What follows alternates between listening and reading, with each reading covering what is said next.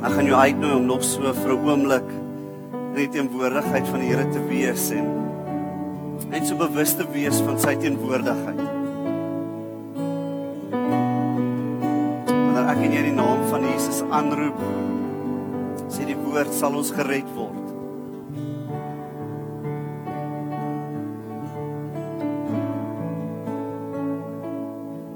Wanneer ons dink aan die naam van Jesus dan ek en jy 'n rede om vanaand opgewonde te wees. Het ek en jy 'n rede om 'n verwagting te hê dat die Here ons wil kom red uit omstandighede waarin ons dalk vasgevang is. Wanneer ek en jy so dink en mediteer aan die naam van Jesus dan kan ons nie anders as gekonfronteer te wees met die gedagte dat Jesus wat God was sy goddelikheid opgeoffer het mens onder ons kom wees nie. Gestalte van 'n dienskneg ingeneem Filippense 2 en ons kom wys hoe dit is vir iemand om sy lewe vir ons te gee. Hy het sy lewe vir jou gegee deur aan die kruis te sterf. Dit wat ons later vanaand gaan vier wanneer ons saam die nagmaal gebruik wanneer ons hierdie lied sing what a beautiful name it is dan is ons woorde eintlik te min. Is ons woorde eintlik te klein om te kan verklaar die skoonheid die mooiheid die goedheid wat in daardie naam Jesus is nie. En tog het ek en jy die geleentheid om nie net daardie naam aan te roep nie maar om 'n persoonlike verhouding met hierdie God te wees. Met Jesus te wees. Here, dankie dat ons U naam kan aanroep. Here, dankie dat ons vrymoedigheid het vanaand om vanaand het om met U te kom ontmoet. Here, dankie dat ons die voorreg het om te kan sing. Here van U grootheid en van U goedheid. Here, dankie dat you are a miracle working God.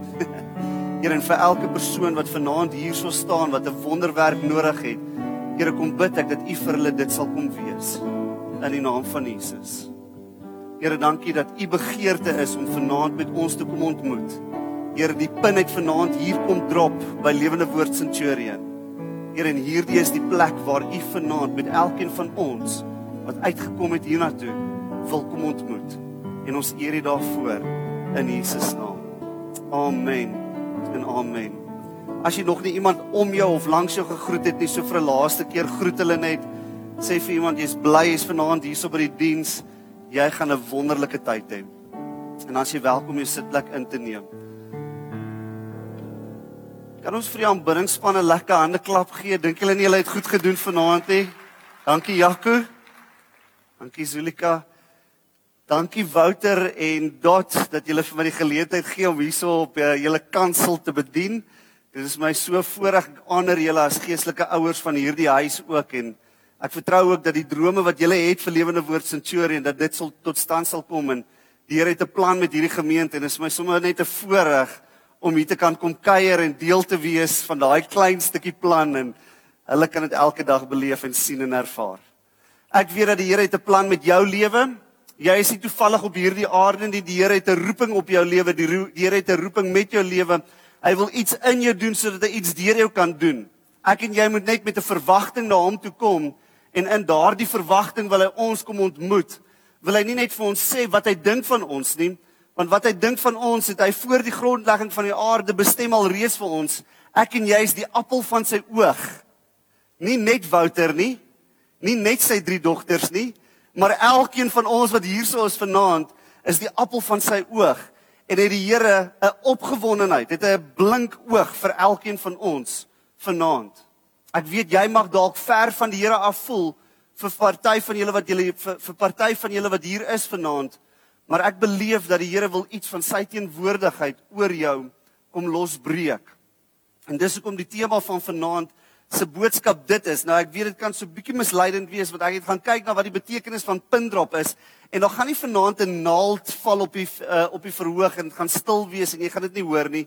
Maar dit is daardie pindrop as jy al vir iemand 'n 'n 'n WhatsApp gestuur het van 'n location, verskoon die Engelse woord, maar dit is maar die taal waar waaroor ons praat as ons WhatsApps doen, van waar jy is en jy wil hê hulle moet jou daar kom ontmoet en hulle weet nog nie of hulle is nog nie seker van die pad wat om te ry nie. So dit is die gedagte en dat vanaand die pin gedrop het hier by Lewende Woord Centurion en dat die Here hier is om elkeen van ons te kom ontmoet. Here, wat 'n voorreg is dit nie. Here dat U met ons wil kom ontmoet nie. Here, my gebed is dat elkeen van ons, Here, wanneer ons by daai plek van ontmoeting is, Here sal beleef, Here fellowship. Here sal beleef, Here hoe U ons harte kom warm maak, Here. Ek dink aan die Emmaus gangers. Here wat geloop het, Here, en selfs nie eens bewus was dat U saam met hulle geloop het nie. Here, maar toe hulle oë oop gegaan het en U van hulle weg af was, Here het hulle gesê, het ons harte nie gebrand toe hy by ons was nie. Here mag ons vanaand ervaar en beleef hoe ons harte brand. Here terwyl ons net in hierdie diens is. Here ek weet Here selfs net in die tyd wat ons aanbidding ervaar en beleef het, het ons harte vir U gebrand. En ons eer U daarvoor in Jesus naam. Amen. Nou die eerste ding wanneer ons uh, praat oor dat die Here hier ons wil kom ontmoet, moet ons vasmaak dat die Here is alomteenwoordig. Daar is nie 'n plek waar die Here nie is nie. Dink daaroor. wat beteken dit vir jou dat die Here alomteenwoordig is? Die Here weet van die frustrasie wat jy beleef môreoggend as jy in jou kar klim en daai taxi ry voor jou in. Hy's daarso in daai oomblik en selfs in die reaksie wat jy het teenoor daardie taxi is die Here daarso. Die Here is daarso wanneer jy môreoggend dalk in 'n meeting gaan sit en daarso gaan so 'n bietjie frustrasie wees of daar gaan spanning wees want ons sien verskillende maniere of verskillende dinge en selfs kan jy die Here vra vir wysheid in daardie oomblik want hy is teenwoordig daarso. Die Here is teenwoordig hier waar ons vanaand sit en selfs wanneer ons vanaand gaan huis toe ry. Dit laat my dink aan hierdie gesang. Nou ek weet vir party van julle gaan dit dalk bietjie uh, vreemd wees of dit gaan ou herinneringe terugdrink maar terugbring. Maar terwyl ek hierdie voorberei het, is hierdie die liedjie wat die Here op my hart gedruk het. Nou Jaco, ek gaan jou nie vra om vanaand die liedjie te sing nie, maar dit is lied 47 in die liedboek in die NG Kerk wat sê die volgende en dalk herinner of dalk bring dit jou terug na sekere gedagtes toe. Maar in my hart het ek dit ge, gesing terwyl ek hierdie voorberei het of gedink het aan hierdie gedagte dat die Here alomteenwoordig is op berge en in dale en oral is my God. Is dit nie mooi nie?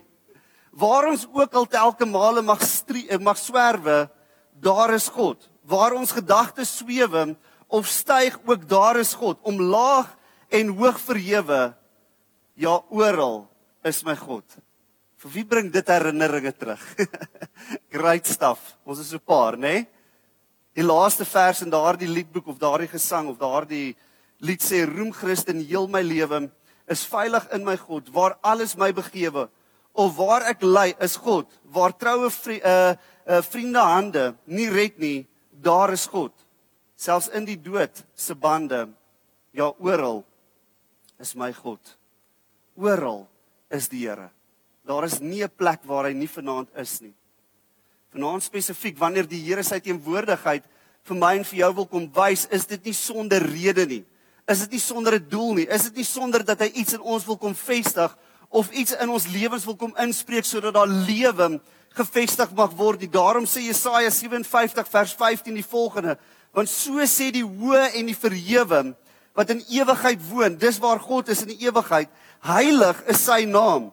Ek woon in die hoogte en in die heilige plek en by die verbrysel verbryselde en nederige van gees om te laat herlewe. Hoor mooi, die doel van die rede hoekom die Here by die vernederde of die verbryselde bly, die wat dalk gebroke vanaand is, of die wat verbrysel is of die wat seer ervaar of beleef of wat dalk in 'n in 'n plek van ontmoediging voor die Here is, sê om te laat herlewe die gees van die nederiges en te laat herlewe die hart van die verbryseldes.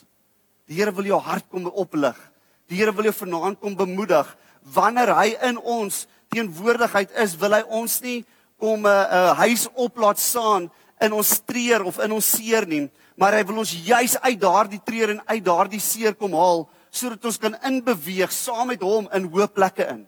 saam met hom in plekke in waar hy ons by daardie bestemming uitbring wat hy oor ons lewens het. Daardie roeping wat hy vir ons het. Weet nie van jou nie, maar soms struggle ek met die gedagte van my roeping.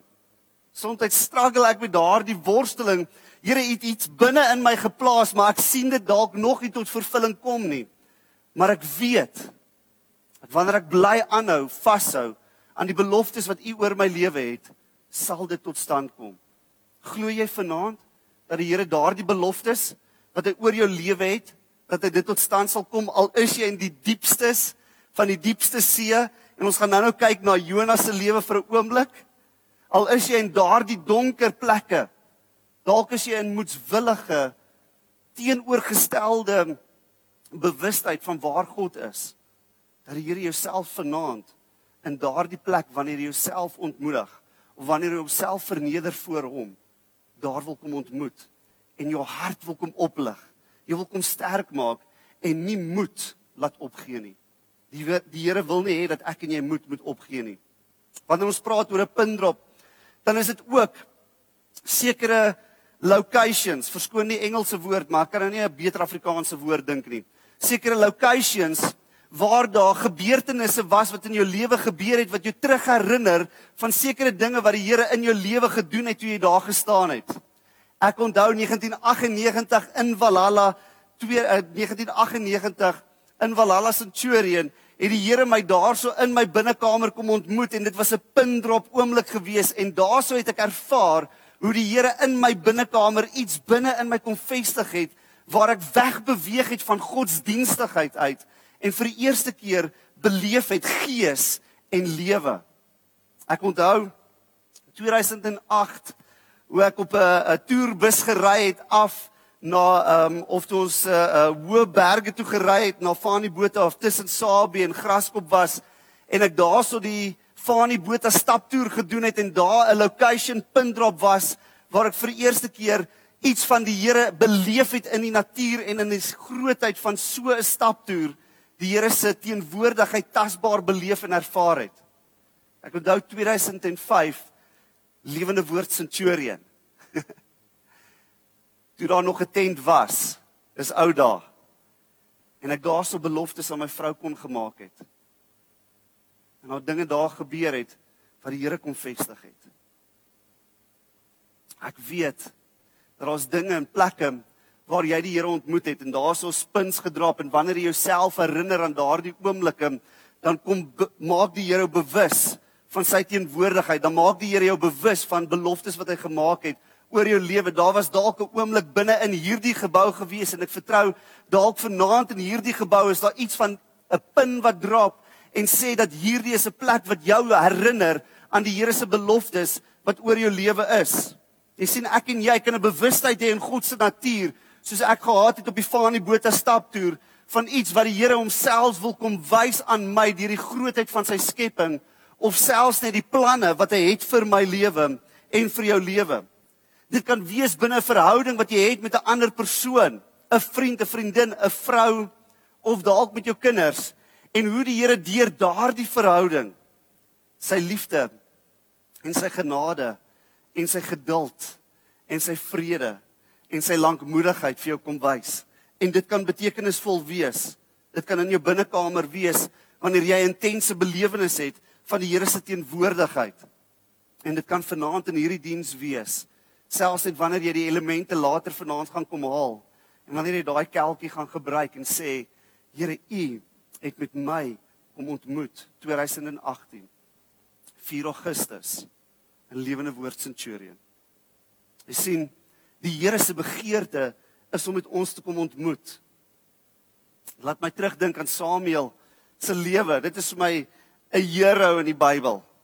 Die woord sê dat nie een van Samuel se woorde wat hy geprofeteer het, het op die grond geval nie. Elke woord het waar geword. Dis iemand wat die Here se stem kon hoor.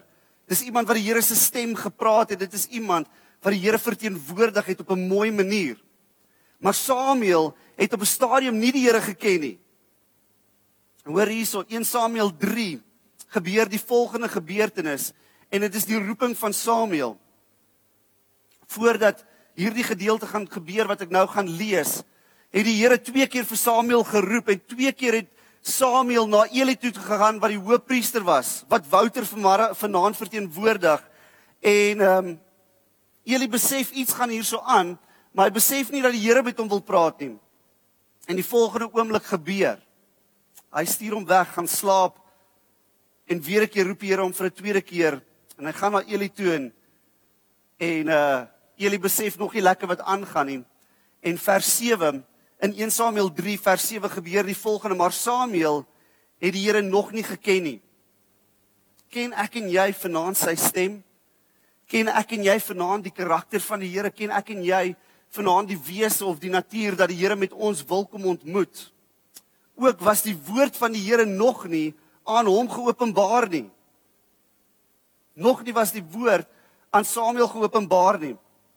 En die Here het Samuel weer geroep vir die derde maal en hy het opgestaan en na Eli gegaan en gesê: "Hier is ek, want U het my geroep." En dis die derde keer wat dit gebeur. Teen hierdie stadium is Eli dalk so bietjie um ongeduldig en sê: "Samuel, ek verstaan dat jy's nou 'n tiener en ek verstaan nou dat daar's dinge wat met jou gebeur, maar asseblief kan jy my net 'n kans gee om te slaap?" En Eli besef en hy besef hierdie oomblik is eintlik 'n pin drop oomblik. Dis 'n oomblik waar die Here 'n location geroep het of waar die Here uh, iets in Samuel se lewe wou kom vestig het. En in die tabernakel, in die heilige plek waar die ark gestaan het, wil die Here met Samuel ontmoet om met hom te praat. Toe merk Eli dat die Here die seun geroep het. Die lig het aangegaan. Daarom het Eli vir Samuel gesê: "Gaan lê en as hy jou roep, moet jy antwoord: Spreek, Here, want u knegg hoor." Toe het Samuel geloop en op sy plek gaan lê. Toe die Here gekom, uh, gaan lê toe die Here gekom en gaan staan en uh um geroep soos die vorige kere. Samuel, Samuel. En Samuel het geantwoord: "Spreek, u knegg hoor." Sal ek en jy die Here se stem herken wanneer hy ons in die aand wakker maak. Wanneer ons in ons kar ry op pad in rowwe verkeer en ons sit met hierdie spanning want ons gaan laat wees vir 'n ontmoeting. Gaan ons die Here se stem herken terwyl ons besig is om op ons fietses te ry en net besig is om te oefen en die Here wil iets in sy natuur vir jou kom openbaar. Gaan jy die Here se stem herken wanneer jy in Menlyn Mall of in Centurion Mall loop En daarsoos iets wat in daardie oomblik gebeur van dit wat die Here oor jou lewe wil kom spreek en oor jou lewe wil kom vestig want dit wat die Here vir Samuel hierna sê het 'n massiewe implikasie in Eli die hoofpriester se lewe gehad. dit kan 'n massiewe implikasie hê op hierdie gemeente. Dit kan 'n massiewe implikasie hê dat dit wat die Here vanaand vir jou wil sê in jou familiebande, die Here kan vanaand iets vir jou kom sê rondom jou beroep en dit kan 'n massiewe implikasie hê en dit verander dalk alles of dit kom bevestig net iets nuuts. En dis hoekom ek nie vanaand vir jou sê wat is dit wat die Here vir jou sê nie. Jy en ek moet hoor by die Here wat is dit wat hy vir ons wil kom sê. En in daardie ontmoeting het ek en jy genoeg begeerd om dalk in die woord te sien hoe die Here met ons wil kom praat. Want hy sê ook was die woord van die Here nog nie aan hom geopenbaar nie. Ek en jy het nodig om die woord van die Here in ons lewens in te kry sodat deur daardie woord as daar aanmoediging is vir elkeen van ons, is dit om hierdie woord op te tel, die Bybel en dit te begin lees en dit te begin soek en dit te probeer verstaan soos wat ons soos wat die Here dit vir jou wil kom wys. Hy wil vanaand hierdie gedeelte vir ons kom bevestig dat daar's 5 plekke en daar's soveel meer plekke, maar ek het in my hart gevoel hierdie spesifiek plek spesifiek 5 spesifieke plekke waar die Here spesifieke mense ontmoet het en deur hulle stories en deur hulle ver, uh, verhale ons wil kom bemoedig. Nou die eerste ding wat ek moet sê, ek is nie 'n geskiedkundige nie en ek is ook nie 'n uh, um, 'n aardrykskundige nie. Verstaan, maar ek is 'n mense mens en in daardie oomblikke wat die Here met mense kom ontmoet, is daar iets wat gebeur op daardie plek waar die Here mense kom ontmoet het. Ons kan vir 'n oomblik dink en uh, waar die Here jou vanaand wil kom ontmoet is uniek en spesifiek tot die roeping wat die Here op jou lewe het, net soos wat dit spesifiek spesifiek en uniek, uniek was op die roeping van hierdie mense wat God kom ontmoet het in hierdie verhale wat ek nou gaan na verwys. So die eerste plek waar God iemand kom ontmoet het vir vanaand se doeleindes waar hy 'n punt kom drop het was op die berg van die Here in Horeb in Midian.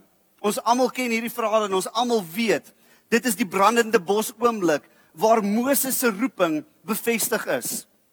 Ek wil jou aanmoedig om die Here in die bonatuurlike te soek. Gaan die Here in 'n brandende bos môreoggend by die werk opdag? Heel waarskynlik nie gaan die Here môre deur die sonsopkoms vir jou dalk iets kan sê van homself? Ja, moontlik as dit jou verwagting is. Maar hierdie was 'n bonatuurlike ontmoeting wat God met Moses gehad het, want hierdie bos het gebrand en hy het nie opgehou brand nie, hy het aangehou brand. En in hierdie oomblik kom bevestig die Here vir Moses dat hy die almagtige van God is kom bevestig die Here vir Moses dat hy 'n roeping op sy lewe het en in hierdie oomblik wil hy nie net vir Moses sê hoe goed hy is nie, maar ook dat dat God vir Moses wil gebruik om iets te doen vir hom. So ek beleef en ek ervaar dat wanneer die Here homself op 'n bonatuurlike manier vir jou kom openbaar, of dit is deur 'n ongeluk wat jy vermy het wat eintlik moes gebeur het, of dit is deur 'n bonatuurlike reën wat geval het, of dit is deur 'n bonatuurlike opdaging uh, 'n uh, opdaag van die Here in jou binnekamer is daar iets van dit wat die Here wil kom vestig van homself in daardie oomblik? Maar is daar ook iets wat die Here deur jou wil doen in daardie oomblik? Ek word altyd herinner aan die oomblik wat hom Neville getuig waar die Here hom ingeruk het in die hemel of in sy liggaam of buite sy liggaam hy sê hy self nie seker nie maar waar hy op die Vader se skoot gesit het daardie oomblik het hom nie net laat ervaar en beleef dat God lief is vir hom nie, maar het hom ook die opdrag gegee om vir mense te gaan vertel dat God is 'n goeie pa en dat hy lief is vir sy kinders. Dis 'n bonatuurlike ervaring en die Here wil vir elkeen van ons so 'n belewenis of 'n ontmoeting kom gee. Dit kan wees in die natuur. Dit kan wees in jou binnekamer of dit kan wees in jou uh drome of in jou slaap. In daardie oomblik beleef Moses die grootheid van hierdie opdrag. En die opdrag weet ons elkeen wat dit was, is dat God hom wil gebruik as die verlosser om met Farao te gaan praat om sy volk te red uit die bande of uit die kloue of uit die gevangenskap uit van Egipte. Dis 'n massiewe taak want hierdie ouens het vir Egipte in daardie oomblik, die Jode het vir die Egiptenare verskriklik baie beteken. So vir Farao was dit net soos 'n of vir Moses was dit net soos 'n okay, kom ek gaan praat met Farao. Hy sal in elk geval toegee nie. Dit was 'n massiewe opdrag van die Here gewees en hy het geweet dat hy teestand sou gekry het. En hy vra: "Wie moet ek sê het my gestuur?" En hierdie is die antwoord vir baie van ons uitdagings wat ons beleef. Wie het vir jou gesê dat die Here of uh, dat jy gestuur is om te doen die spesifieke doen ding wat jy doen. En God sê vir Moses, ek is het jou gestuur. Ek is wat jy vandag nodig het. Ek is die een wat vir jou die krag gee. Ek is die een wat vir jou die vermoë gee om dit te kan deursien, selfs al kry jy teenkanting. Selfs ervaar jy spanning, selfs al gaan jy deur dinge wat jy nie verstaan nie. Die tweede storie wat ek vanaand wil deel of die tweede punt wat gedrop word is in selfs in Jonas se ongehoorsaamheid kom daag die Here op 'n bonatuurlike manier op in Jonas se lewe en hulle het 'n afspraak met mekaar in die see. Ek is nie presies seker waar dit is nie. God en Jonas weet presies waar daai oomblik gebeur het, maar dit was in die buik van die vis gewees en ek glo dit was 'n fisiese vis gewees waarin hy vir 3 nagte en vir 3 dae vasgevang was. En in daardie oomblik in uh, Jonas se ongehoorsaamheid daag die Here op en hy kom bevestig sy liefde en sy roeping nog steeds oor sy lewe. Jona kom en in hierdie gedeelte Jona 2 kom bid hy die volgende en ek lees dit in die boodskap vertaling. Daar binne in die vis het Jona tot die Here gebid, sy God gebid en gesê: "Toe ek in nood was, dalk ervaar en beleef jy dit in jou eie lewe. En ek is sensitief wanneer ek dit sê want jou eie verkeerde besluite het jou in nood gebring. Dis die effek van ongehoorsaamheid. Sy eie verkeerde besluite het hom gebring in hierdie oomblik waar hy homself nou bevind. Toe ek in nood was, het ek na die Here geroep. Hy het gehoor ek roep na hom. Van daaronder waar die dooies bly, het ek na hom geroep om my te help. En hy het my gehoor. Ek het gesing tot waar die fondamente van die berge is. Ek het afgesak tot waar die hekke vir altyd agter jou toe gaan wanneer jy die plek van die dooies ingaan. Ek dink dit moes 'n diep en hartseer bedrukte plek gewees het daai. Dit was nie uh voor jou skoolsak nie. Dalk was dit voor jou skoolsak geweest. Ek weet nie. Maar dit was 'n bedrukte plek daai gewees. Hoor mooi wat sê vers 6 en 7. Maar u het my daaronder opgetrek terug na die lewe toe. Selfs uit jou ongehoorsaamheid kan die Here jou terugtrek na die lewe toe. Here my God. Toe ek heeltemal uitgeput was, Jonas sê toe hy heeltemal uitgeput was. Dalk sit jy vanaand hierso op breekpunt en jy's heeltemal uitgeput. Het ek aan die Here gedink. My gebed het opgestyg tot waar U in U blyplek is. En die Here het hom gered.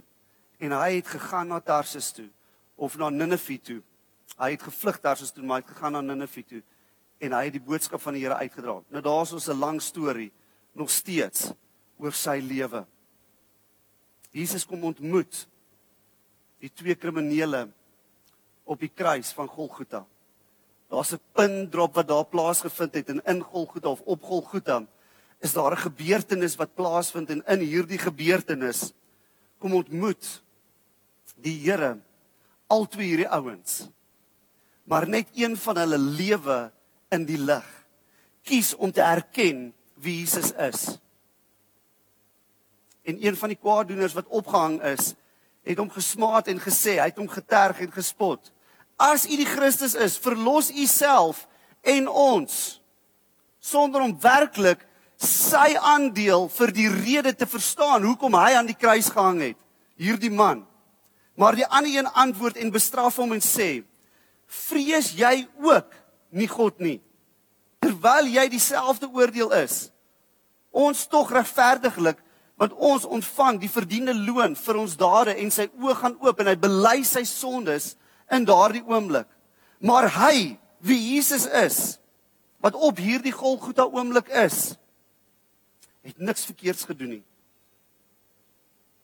En hy sê vir Jesus: Dink aan my. Here, wanneer u die koninkryk kom, wanneer u koninkryk kom, En Jesus antwoord hom: "Voorwaar ek sê vir jou." En hy sê dit vir die een wat sy oë oop gegaan het en die lig gesien het. Jy sal vandag saam met my in die paradys wees. Jy sien wanneer jy in sekere omstandighede van jou lewe is, kan jy aanhou om jou hart te verhard of jou hart bitter te maak teenoor dinge wat in jou lewe gebeur. Of jy kan jouself voor die Here ontmoedig en jouself verneder soos hierdie man en besef dat die Here het 'n plan met jou lewe.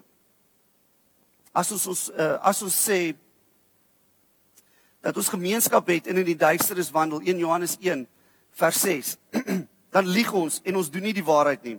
En dit verkondig ons wat ons van hom gehoor het en aan julle verkondig is God is lig en geen duisternis is in hom nie. Maar as ons in die lig wandel soos wat hy in die lig is, dan het ons gemeenskap met mekaar en die bloed van Jesus, sy seun, reinig ons van alle sondes.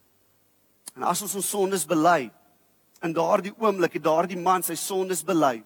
Hy het besef dat Jesus is die lig en vir hom om in hierdie oomblik verhouding met hom te kan hê, moet hy in die lig wandel en nie probeer iets van homself vat wat nie syne is nie. As ons ons sondes bely, is hy getrou en regverdig om ons te vergewe en van alle ongeregtigheid te reinig. Die laaste plek wat vir my so mooi is van waar die Here ons wil kom ontmoet is by die troon van sy genade. Hebreërs ja, maar Hebreërs 4 vers 14 tot 16 sê dit so dat ek en jy uitgenooi word na 'n binnekamer verhouding toe met die Here. In daardie binnekamer sê Jesus in Matteus 5, moet ons nie wees soos die gefeinstes wat op die straathoeke staan om deur mense gesien te word en hulle mooi gebede hoor wat absoluut niks beteken nie, maar jy wanneer jy bid, gaan in jou binnekamer in. En die Here wat in die verborgene sien, sal in jou openbaar vergelde. En dit bring ons terug na hierdie oomblik toe waar Jesus verstaan waardeur ek en jy worstel terwyl ons in hierdie lewe is. Hebreërs 4 sê dit so. Terwyl ons dan 'n groot hoëpriester het wat deur hemele deurgaan, deurgegaan het, naamlik Jesus die seun van God, laat ons aan die belydenis vashou. Want ons het nie 'n hoëpriester wat nie met ons swakhede medelee kan hê nie. Jesus weet wat se worstel daar's worstelstryd daar is in hierdie vlees is met ons terwyl ons in hierdie wêreld is. Hoekom sê ons so? Maar een wat in alle opsigte versoek is net soos ons, maar sonder sonde. Dis hoekom wanneer ons nagmaal elemente vanaand gaan gebruik, kan ons daaraan herinner wees dat deur sy wonde het daar vir ons genesing gekom. Laat ons dan met vrymoedigheid en hierdie is die pindrop na die troon van genade gaan. Laat ons met vrymoedigheid na die troon van genade gaan sodat ons barmhartigheid kan verkry en genade vind om op die regte tyd gehelp te word. Ek gaan die aanbiddingspan uitnooi om vorentoe te kom en net hierdie gedagte vasmaak en dan gaan ek jou uitnooi om vir jou elemente te kom kry. Moet nog nie daardie elemente gebruik nie. Ons gaan dit saam vanaand as 'n gemeenskap of 'n gemeente gebruik. Jesus sê dat hy weet presies waartoe jy gaan vanaand. Hy weet presies waarmee jy gekonfronteer word in jou lewe. Hy weet presies wat is die worsteling wat in die diepste diepstes van jou hart is. Want in dieselfde opsigte wat jy ge versoek is, is hy versoek in elke area van sy lewe. Mense het hom teëgestaan. Mense het hom vervloek. Mense het hom glad nie verstaan nie. Maar nog steeds het hy ons kom help nog steeds het hy ons kom wys dat daar 'n beter weg. En daardie weg is 'n hart vir die Here. Ek gaan hierdie laaste gedeelte afsluit wanneer ons almal saam nagmaal elemente het. So ek gaan jou uitnooi om elemente te kom kry. Hou daardie elemente in jou hand en dan wil ek net saam met ons saam met ons bid oor daardie elemente. Jakob, as jy dalk iets net sag in die agtergrond kan speel dan wil ek jou uitnooi om uit te stap en hierdie as 'n ontmoeting te sien. 'n Ontmoeting waar die Here iets van homself aan jou wil kom openbaar. Jy is welkom om daardie elemente te kom kry. Ek gaan jou uitnooi om saam met my te staan. Daardie elemente in jou hand vas te hou en Jesus het in die laaste voorbeeld van vanaand 'n ontmoeting met 12 manne rondom hom. Sy disippels.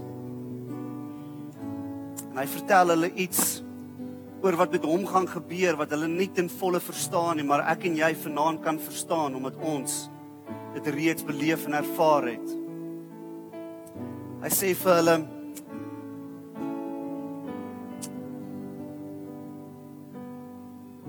Dit is my liggaam wat vir julle gebreek is. Dink daaraan dat as daar dalk gebrokenheid in jou lewe is, dat deur my wonde het daar vir jou genesing gekom. En terwyl hulle eet, neem Jesus die brood en nadat hy gedank het, breek hy dit en gee dit aan sy disippels. En hy sê vir hulle: "Neem, eet. Dit is my liggaam." Ek wil julle vanaand uitnooi dat jy kan deelneem aan hierdie liggaam van Jesus. En dat in hierdie gebrokenheid wat jy dalk mag ervaar en beleef in jou lewe, daar genesing kan kom. Want deur sy wonde is daar vir ons genesing. Neem eet en dink daaraan dat Jesus se liggaam vir jou gebreek is. Dankie Here dat ons hierdie kan aan deelneem en kan bewus wees van u liefde wanneer ons hierdie brood neem. En ons eer U daarvoor in Jesus naam. Jy is welkom daar deel te neem. Hy sê vir hulle hierdie is die beker van die Nuwe Testament. Dit is sodat ek en jy lewe kan ervaar en lewe in oorvloed. Dit is sodat ons in 'n verhouding met hom kan staan en toe neem hy die beker en nadat hy gedank het, gee hy dit aan hulle en sê drink daar drink almal daaruit want dit is my bloed, die bloed van die Nuwe Testament wat vir baie uitgestort is, uitgestort word tot vergifnis van sondes. Ek en jy kan vanaand hieraan deelneem en bewus daarvan wees dat wanneer ek en jy ons sondes bely, is hy getrou en regverdig om ons te vergewe en van alle ongeregtigheid te reinig omdat sy bloed vir ons gevloei het. Neem drink en dink daaraan dat die Here jou geroep het tot 'n verhouding met hom. Jy kan dit gebruik.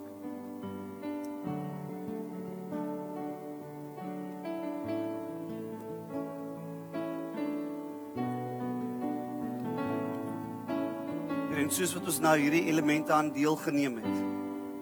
Here ervaar ons. Here hoe U met ons wil kom ontmoet. Here ervaar ons hoe U lewe deur ons vloei. Here ervaar ons. Here hoe U ons kom skoon was. Here hoe U ons uit die diepstes Here van gebrokenheid kom herstel. Here in sekere omstandighede wat ons beleef of ervaar moeilikheid. Here, hoe U vir ons kom wysheid gee en wysheid kom toevoeg.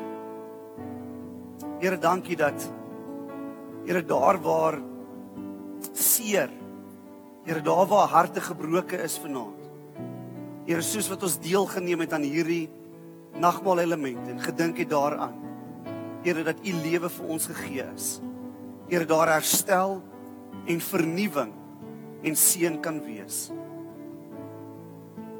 In die naam van Jesus. Here, wanneer ons hierdie lied vanaand ook sing en met hierdie lied afsluit, Here, dan weet ons U is vir ons en nie teen ons nie. En ons eer U daarvoor in Jesus naam. Amen.